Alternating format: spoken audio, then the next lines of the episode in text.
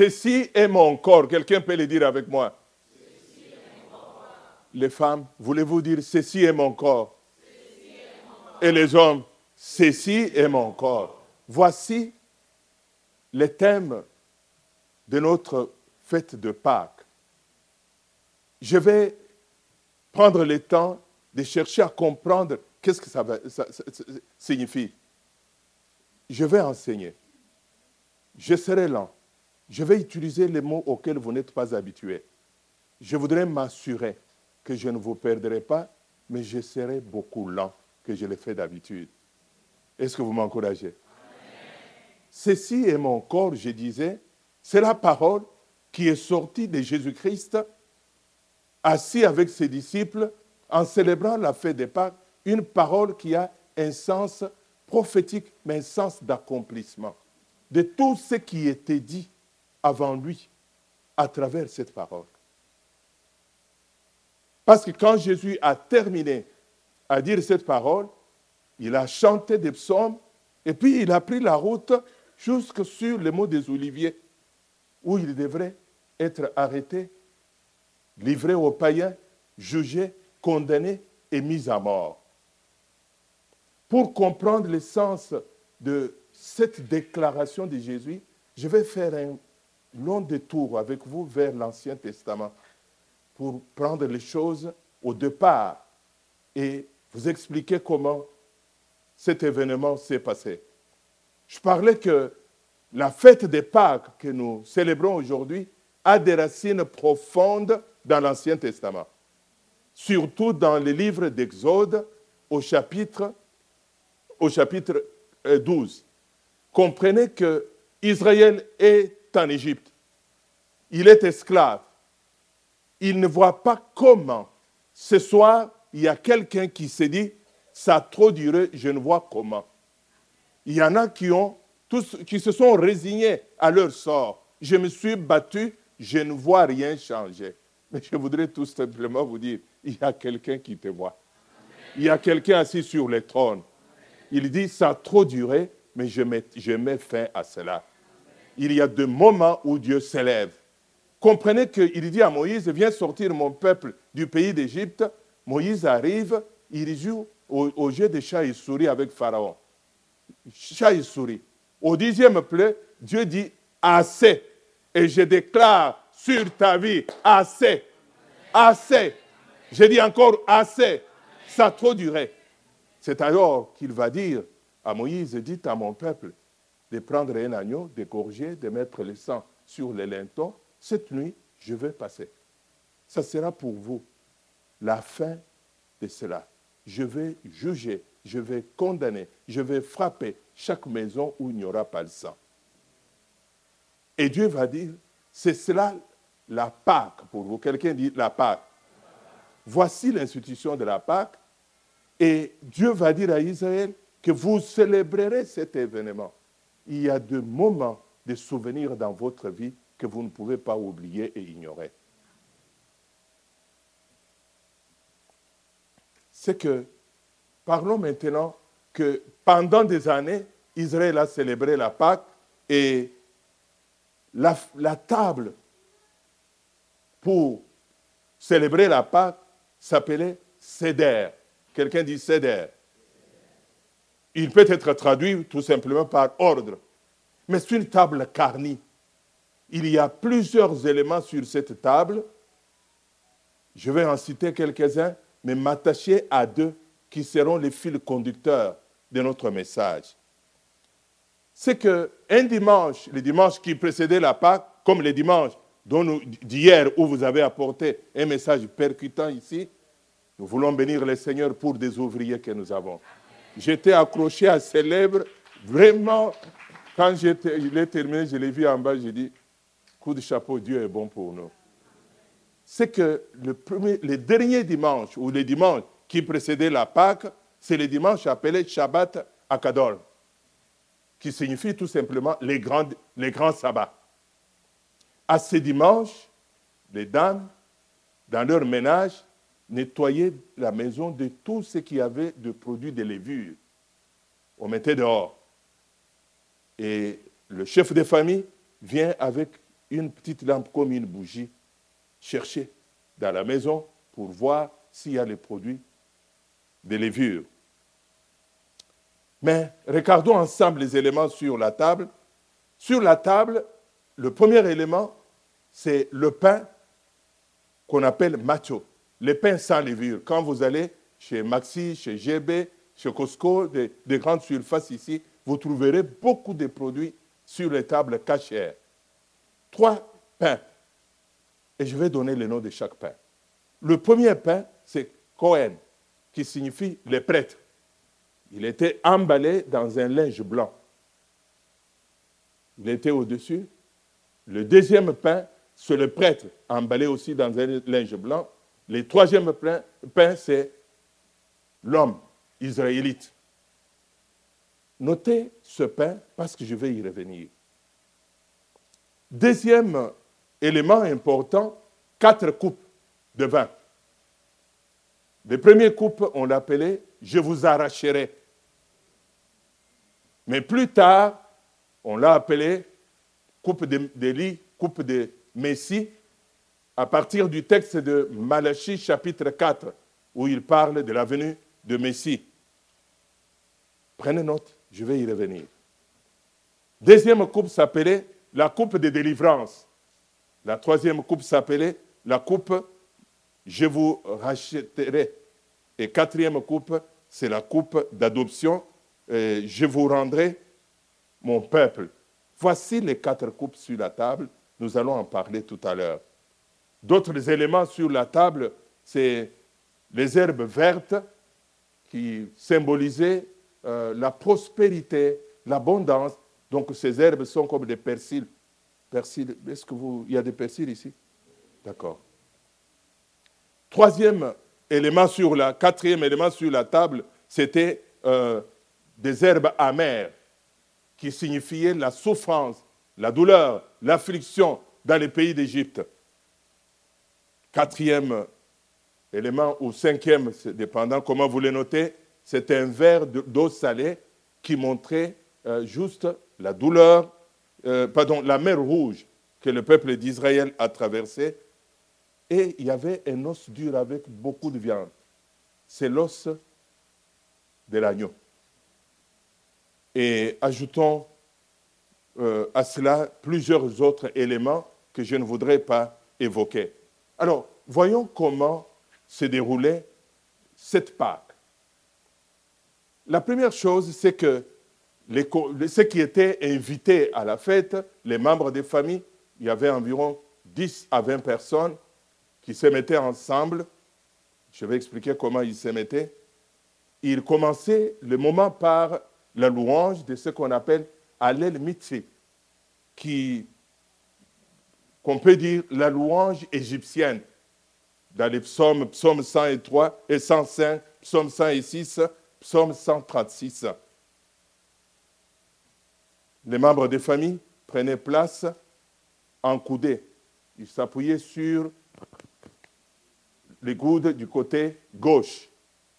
Ils se mettaient, le chef des familles se mettait au centre, l'épouse ou les plus, les, plus vieux se mettaient à gauche. Ils se mettaient de manière décroissante jusqu'à ce que le, les, Benjamins, le plus jeune, viennent se mettre du côté droit. Vous comprenez maintenant que Jean, euh, l'apôtre Jean s'était couché sur les genoux de Jésus parce qu'il était le Benjamin il était assis du côté droit. Je vais y revenir tout à l'heure. Est-ce que vous me suivez bien? Alors, une fois qu'ils sont assis, le chef de famille, celui qui convoque, disait Shalom al-Malher. Voudrait dire que la paix soit avec vous. Et les assistants comme vous, ils répondaient ainsi que la paix soit aussi avec vous.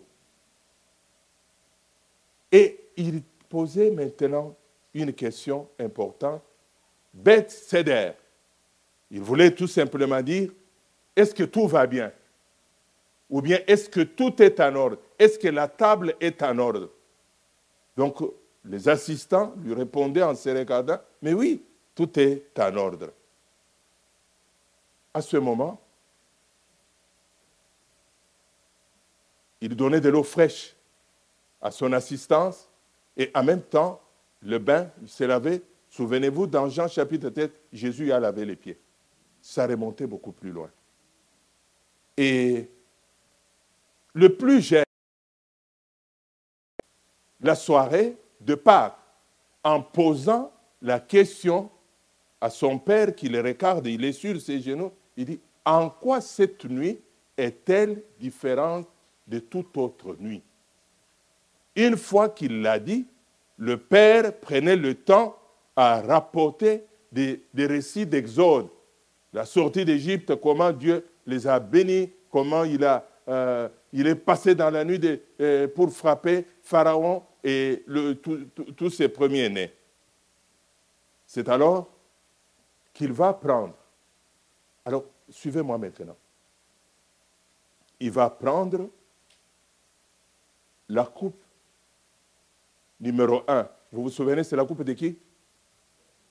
Du Messie. On ne la buvait pas. Il prend la coupe de Messie, il va la cacher. Dans le sens de dire, on attend la venue du Messie. Gardez toujours ça en note. Je vais y revenir. Ensuite, il va prendre le pain numéro 2. Vous le savez, comment il s'appelait? Pain de délivrance. Il les sort, il les brise en deux parties inégales. Il emballe les grands morceaux qu'on appelle acufomènes. Il les met sur son épaule, il va les cacher. Ainsi, il revient pour continuer l'événement. Ils vont prendre le temps de prendre, de boire la coupe numéro 2, la coupe numéro 3. Alors que je parle de coupe, lorsque Jésus a célébré la Pâque, il va faire quelque chose de différent.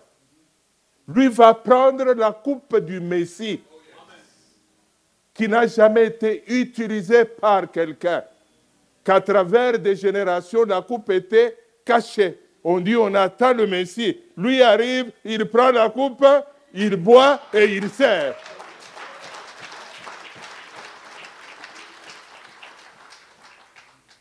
Ça, c'est assez particulier. Mais je vais vous donner maintenant un élément important. Lorsque les convié, le, chef de famille prend le pain. J'ai parlé du deuxième pain, le pain de délivrance. Il les brise, il va dire des paroles. Il dit, ceci est le pain d'affliction que nos pères ont mangé lors de la sortie d'Égypte. Est-ce que vous me suivez bien? Quand Jésus vient, il prend le même pain. Il dit, ceci est mon corps qui sera brisé pour vous.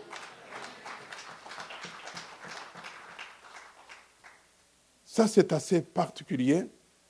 Je voudrais prendre, laisser les autres détails. Prendre cette phrase que nous venons de lire, qui est célébrée que, notre célébrant de ce soir vient de, prononcer pour travailler avec cela, voir où est-ce que, quel est l'essence. Laissez-moi lire cette phrase dans une langue de la Bible. Il dit Totu estin soma emu. Ça, c'est le texte grec. Et dans le texte grec, le verbe estime et n'existe pas. Je pourrais le dire autrement Toto soma mu. Je l'ai traduit par ceci, mon corps, tout court. Mais quelque chose vient vers moi à vous dire, dans tous les manuscrits ou des textes anciens, avant de parler des manuscrits et des textes anciens, je voudrais dire que Jésus n'a pas parlé les Grecs. Jésus a parlé l'araméen. Donc le mot le plus important ici, c'est le mot soma. Quelqu'un dit avec moi soma. qui veut dire corps. Jésus a dit kif. En araméen, dans son dialecte à lui, le mot kif signifie personne. Ça change complètement l'idée de la phrase. C'est que Jésus dit tout simplement que c'est moi en personne. Je vais répondre parce que c'est le cœur de notre message. La phrase que l'ancien Faucon vient de dire, ceci est mon corps, il la lit dans la Bible. La Bible n'a pas été écrite en français. Elle a été écrite en hébreu, et puis par la suite, elle a été traduite en grec, en latin au 5e siècle par Jérôme et compagnie. Alors, je la lis pour vous en grec. Il dit Toto estin soma mu. Je disais tout à l'heure que les manuscrits anciens ne, se mettent pas d'accord sur le verbe e, esni, estin. Donc il a dit tout simplement Toto soma mu. Ceci mon corps. Et je vous, je vous ai dit pour comprendre la chose que Jésus il parlait l'araméen, il prêchait en araméen. Cela va nous aider même quand l'apôtre Pierre et Paul va le dire que euh, l'Esprit qui est en vous crie Abba Père. Au lieu de dire Pater, il dit Abba. Abba, c'est l'araméen. Abba, c'est le terme qu'utilisait le bébé quand il apprenait à parler. Abba, Abba, Abba, qui, évoque le nom d'intimité, de connexion des plus proches, des plus attachés. C'est ce que ça veut dire Père, quand vous le dites souvent. Alors, je disais tout à l'heure que le, mot-clé que nous étudions ce soir, c'est soma, corps. Mais Jésus n'a jamais dit corps. Jésus lui a dit personne. Ceci, ceci, dit-il, c'est moi en personne. Et voici la portée d'abord de la parole que Jésus a prononcée. Je vais ouvrir une grosse parenthèse et la fermer assez vite. L'interprétation de cette parole est au centre des divisions et des luttes par des dénominations. Mais je vais vous sécuriser. L'Église catholique romaine se sert de cette interprétation et de cette phrase pour dire lors de la scène, alors que le modérateur a prié pour consacrer le pain et le vin, il dit c'est transformé dans le corps réel de Jésus. Il utilise la doctrine de euh, transconsubstantiation. L'Église de la réforme luthérienne va parler de consubstantiation, que c'est spirituellement que nous mangeons. Mais toutes les dénominations de la réforme pentecôtiste, baptiste, euh, euh, méthodiste, nous parlons que c'est en mémoire. Et la citadelle dit que c'est en mémoire, en nous souvenant de la mort et de la résurrection de Jésus-Christ. Il est très important que ces choses soient claires.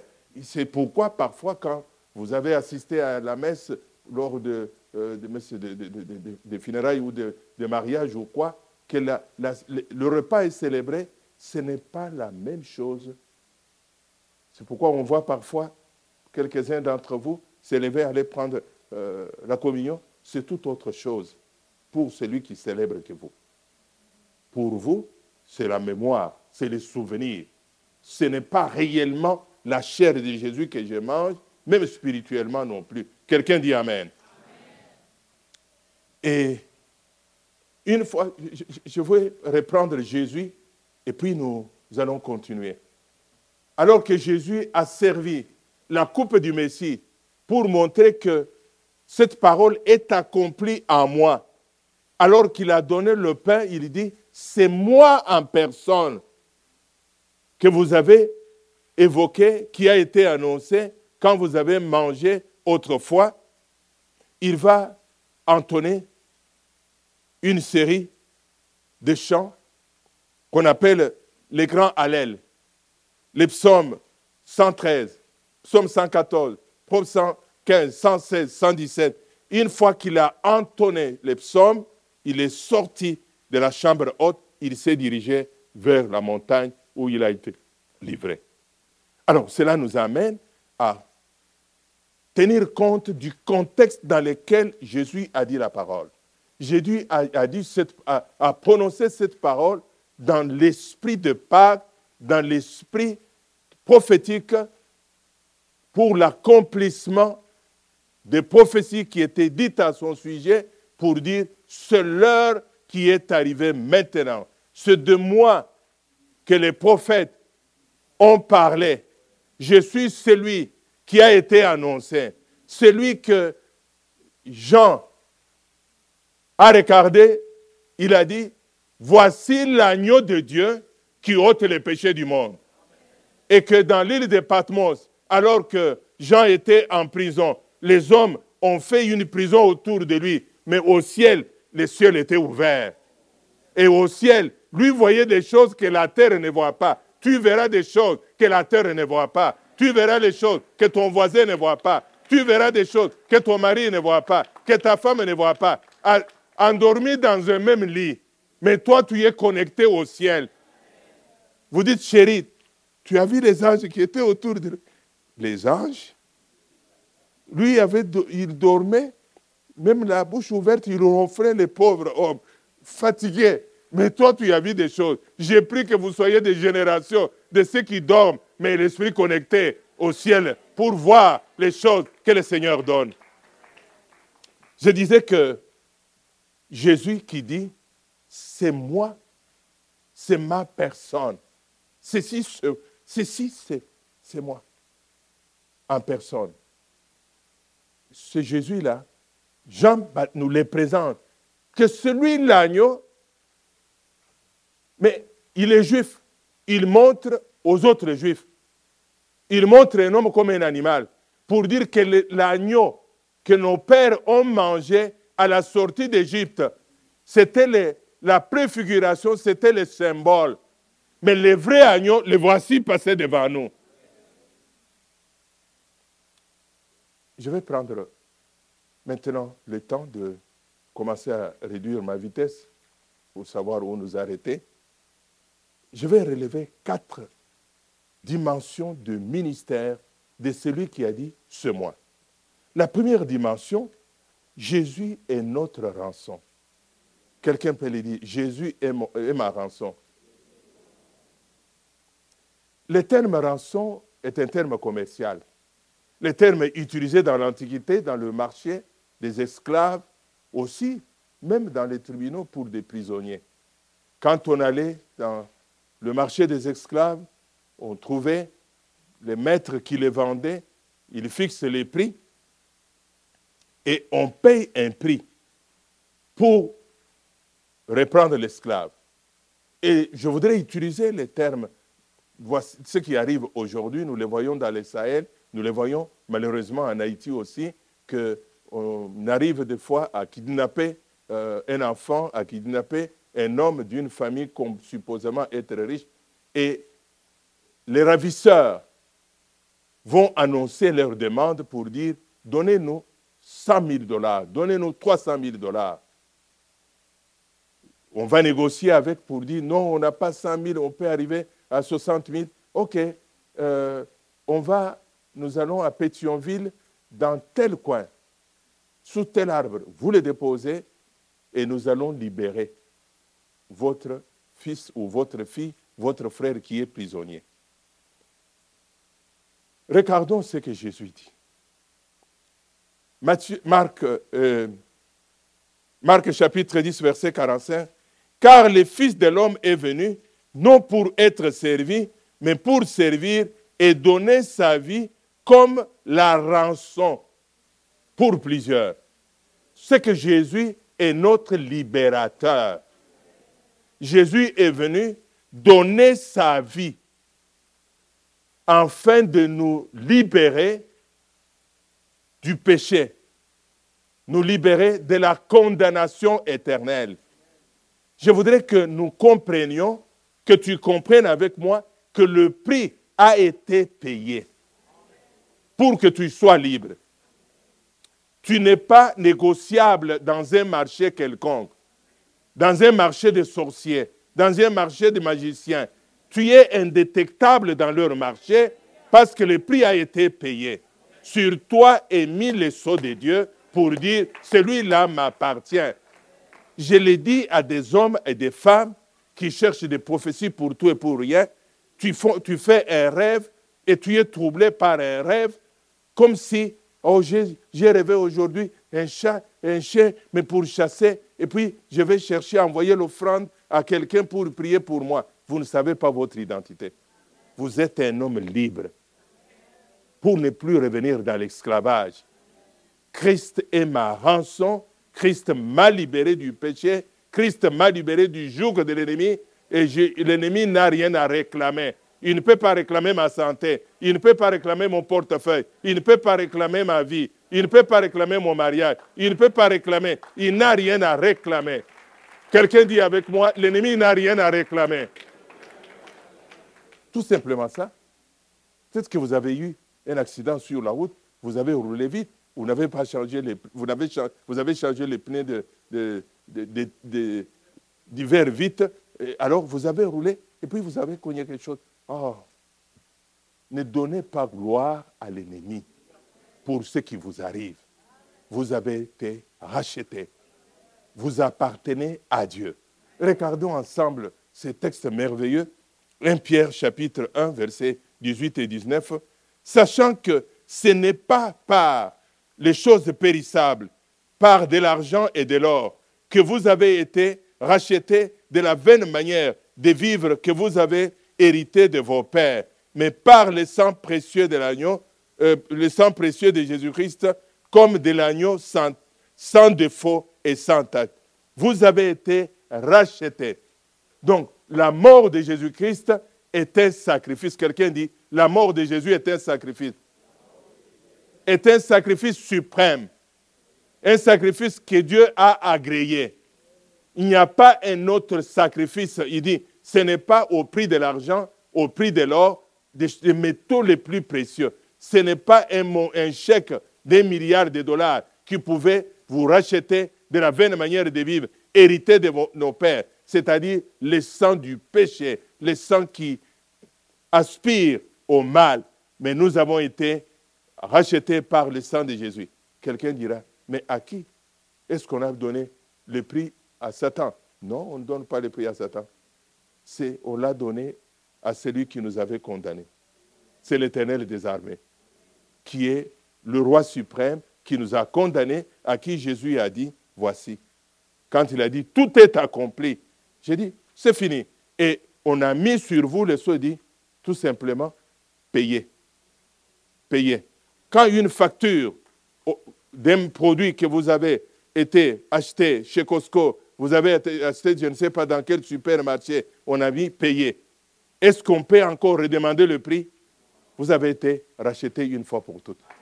Christ est notre libérateur. Venons dire, Christ est ma rançon, Christ est mon libérateur, celui qui a dit, c'est moi en personne. Il est notre victime expiatoire. Victime expiatoire, regardons ensemble dans 1 Jean chapitre 4, verset 34. L'amour de Dieu a été manifesté envers nous en ce qu'il a envoyé son Fils bien-aimé dans le monde afin que nous vivions par lui. Et cet amour consiste non pas à ce que nous avons aimé Dieu, mais en ce qu'il nous a aimés et a envoyé son Fils comme victime expiatoire de nos péchés. Quelqu'un dit victime expiatoire. Je voudrais prendre un deuxième texte dans 1 Jean chapitre 2 versets 1 et 2. Mes petits enfants, je vous écris ces choses afin que vous ne péchiez point. Et si quelqu'un a péché, nous avons un avocat auprès du Père, Jésus Christ le juste. Il est lui-même une victime expiatoire, non seulement pour les nôtres, expiatoire pour nos péchés, non seulement pour les nôtres, mais aussi pour ceux du monde entier. Quelqu'un dit Amen.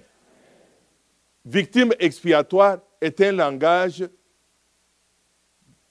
liturgique utilisé dans l'Ancien Testament quand les sacrificateurs égorgeaient un animal, un agneau, pour couvrir le péché du peuple. Et quand Christ est venu, la mort de Jésus-Christ est un sacrifice. Le sacrifice en vue de nettoyer non seulement nos péchés, mais nettoyer notre conscience. C'est que le sang de Jésus va plus loin que le sang de bouc et de taureau. Le sang de bouc et de taureau couvrait nos péchés, tandis que le sang de Jésus-Christ est puissant. Le sang de Jésus-Christ est efficace. Le sang de Jésus-Christ me libère du jugement. Le sang de Jésus-Christ enlève la culpabilité du péché. Cela nous amène à ne pas vivre dans la culpabilité ni à donner l'accès à l'ennemi. Quand nous avons confessé le péché, le péché est pardonné. J'aime beaucoup les illustrations du Nouveau Testament. Quand tu lis dans le livre des psaumes, euh, psaume 100, 103, euh, il dit, tu es celui qui éloigne nos péchés comme l'Orient est éloigné de l'Occident. Il n'y a, a, pas de pôle de mesure. Quand vous quittez l'Orient pour aller à l'Occident, vous n'arriverez pas. Vous tournez, vous tournez pour dire, on éloigne loin. Malachi, euh, Michel chapitre 5, il dit, quel Dieu est semblable à toi qui jette au fond de la mer nos péchés, pour dire que nos péchés ne sont pas devant toi. Si nous comprenons cela, que notre confession serait efficace.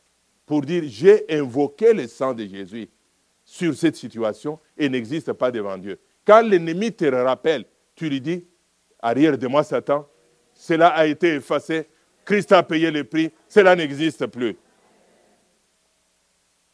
Troisième, nous avons dit, Jésus est notre rançon, Jésus est notre libérateur, Jésus est notre victime expiatoire, il n'y a pas de prix à payer, il n'y a pas de sacrifice. Je me souviens encore, j'ai passé sur Queen Mary, du côté euh, nord de la cathédrale, il y a des, escaliers, euh, des marches pour monter à la cathédrale.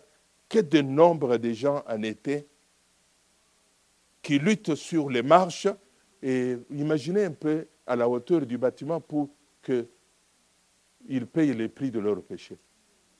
Voici ce que l'ignorance peut produire. Souffrir le corps pour rien. Quelqu'un a déjà souffert une fois pour toutes. Nous ne pouvons plus. Notre sang est impur, mais le sang de Jésus est pur, est efficace. Troisième, Christ est notre rédempteur. Nous lisons ensemble dans ce merveilleux texte de l'Épître aux Hébreux, au chapitre 9, il dit, Jésus, il est entré une fois pour toutes dans les sanctuaires, non avec le sang des boucs et des taureaux, mais avec son propre sang. C'est ainsi qu'il est devenu une rédemption, ou bien il a obtenu pour nous une rédemption éternelle. Il a obtenu pour nous une rédemption éternelle. Je voudrais juste arrêter la, lecture là. C'est que le mot rédemption, nous ne l'utilisons pas dans les langages de tous les jours, à moins que vous l'ayez utilisé comme mot-clé pour votre ordinateur, votre iPad. C'est un bon mot aussi. Mais le mot a un sens de libérer au moyen de la rançon. Celui qui vient, un membre de famille, qui sort l'argent, qui va payer à celui qui a pris votre vie, ou à celui qui vous a ravi, un ravisseur, qui sort de son argent, qui va donner pour que vous ayez la vie sauve. Il est le rédempteur. Nous partons avec euh, cette image dans le domaine spirituel alors que nous étions condamnés, destinés à la mort, la mort physique et la mort spirituelle, Christ vient, il trouve celui qui nous a condamnés. Il dit, mais de quoi il s'agit? Il dit, condamné, destiné à la mort. Il dit, donne-moi son dossier de condamnation. Lui peut partir, mais moi, je reste assumer le mal qu'il a fait. Je vais juste dire que Christ nettoie votre casier judiciaire. Aux yeux de Dieu, vous n'êtes reproché de rien. Ne laissez pas le temps votre conscience. Au diable, vous troublez. Tu sais, tu étais en retard. Tu sais, tu avais menti. Tu lui dis, je l'avais déjà réglé. Je l'avais déjà réglé. Je l'avais déjà réglé. Et il dit, Christ est notre rédempteur, c'est que Christ est notre libérateur, que Christ a accompli dans sa mort sur la croix du calvaire, c'est qu'aucun humain, aucun membre de famille, aucune parenté, aucun chef d'entreprise, aucun gouvernement ne pouvait faire pour nous. Et le cœur de Dieu est satisfait. Tout simplement, quand Dieu te voit marcher, il dit, il est libre. Il est libre, il est libre, il est libre. Donnez-lui une main d'acclamation.